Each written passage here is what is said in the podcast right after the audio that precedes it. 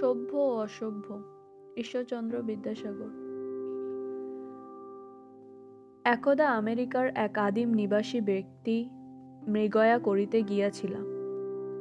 সে সমস্ত দিন পশুর অন্বেষণে বনে বনে ভ্রমণ করিয়া সায়ংকালে অতিশয় ক্লান্ত হইয়া পড়িল এবং ক্ষুধায় ও তৃষ্ণায় একান্ত আক্রান্ত হইয়া এক সন্নিহিত ইউরোপীয়ের বাসস্থানে উপস্থিত হইল। গৃহস্বামীর সন্নিধানে গিয়া সে আপন অবস্থা জানাইল এবং কৃতাঞ্জলি পুটে কাতর বাক্যে প্রার্থনা করিল, মহাশয়, কিছু আহার দিয়া আমার প্রাণ রক্ষা করুন। ইউরোপীয় ব্যক্তি শুনিয়া সাতিশয় কোপ প্রকাশ করিয়া বলিলেন, যা বেটা, এখান হইতে চলিয়ে যা। আমি তোর জন্য আহার প্রস্তুত করিয়া রাখি নাই। তখন সে বলিল, মহাশয়, তৃষ্ণায় আমার প্রাণ বিয়োগ হইতেছে। আহার করিতে কিছু না দেন, অন্তত জল দিয়ে আমার প্রাণদান করুন। এই প্রার্থনা শুনিয়া ইউরোপীয় মহাপুরুষ বলিলেন, ওরে পাপিষ্ঠ, তুই আমার আলয় হইতে দূর হ, আমি তোরে কিছুই দিব না। তখন সে নিতান্ত হতাশ হইয়া তথা হইতে প্রস্থান করিল। এই ঘটনার প্রায় ছয় মাস পরে ওই ইউরোপীয় ব্যক্তি বয়স্যবর্গ সমভিব্যাহারে মৃগয়ায় গিয়াছিলেন। মৃগের অন্বেষণে ইতস্তত বিস্তর ভ্রমণপূর্বক পরিশেষে গভীর অরণ্যে প্রবেশ করিয়া তিনি বয়স্যগণের সঙ্গভ্রষ্ট হইলেন।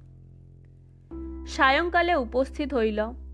তখন সে ব্যক্তি কোন পথে গেলে অরণ্য হইতে বহির্গত হইয়া লোকালয়ে উপস্থিত হইতে পারিবেন, তাহার কিছুই নির্ণয় করিতে পারিলেন না। বয়স্যগণের নাম নির্দেশ পূর্বক উচ্চ স্বরে বারংবার আহ্বান করিতে লাগিলেন, কিন্তু কাহারও উত্তর পাইলেন না। অতঃপর তাহার অন্তকরণে বিলক্ষণ ভয়ের উদয় হইতে লাগিল। অধিকন্তু সমস্ত দিনের পরিশ্রমে তিনি নিতান্ত ক্লান্ত এবং ক্ষুধায় ও তৃষ্ণায় একান্ত আবিভূত হইয়াছিলেন। এ অবস্থায় তিনি প্রাণ রক্ষা বিষয়ে এক প্রকার হতাশ হইয়া লোকালয়ের উদ্দেশ্যে ইতস্তত ধাবমান হইলেন। কিয়ৎক্ষণ পরে আমেরিকার এক আদিম নিবাসীর পর্ণশালা তাহার নয়নগোচর হইল। তখন কিঞ্চিত আশ্বাসিত হইয়া তিনি সত্তর গমনে কুটির দ্বারে উপস্থিত হইলেন এবং পুরস্কারের অঙ্গীকার করিয়া কুটির স্বামীকে বলিলেন, তুমি আমার আলয়ে পৌঁছাইয়া দাও। তাহার প্রার্থনা শুনিয়া সে ব্যক্তি বলিল, অদ্য সময় অতীত হইয়াছে। আপনি কোনো ক্রমে এ রাত্রিতে নির্বিঘ্নে আপন আলয়ে পৌঁছিতে পারিবেন না। কল্ল প্রাতে আমি আপনাকে লোকালয়ে পৌঁছাইয়া দিব। আজ আমার কুটিরে অবস্থিতি করুন। আমার যা কিছু সংস্থান আছে, আপনার পরিচর্যায় নিয়োজিত হইবে। ইউরোপীয় নিতান্ত নিরুপায় ভাবিয়া সে রাত্রি তদীয় কুটিরে অবস্থিতি করিলেন। কুটির স্বামী তাহার আহারের ও শয়নের যথাসম্ভব ব্যবস্থা করিয়া দিল।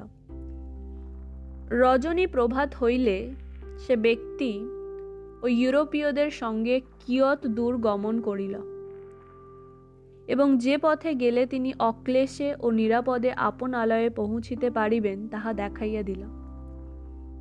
পরস্পর বিদায় লইবার সময় উপস্থিত হইলে আমেরিকার অসভ্য ইউরোপীয় সভ্যের সম্মুখবর্তী হইয়া অবিচলিত নয়নে কিয়ৎক্ষণ তাহার মুখ নিরীক্ষণ করিল।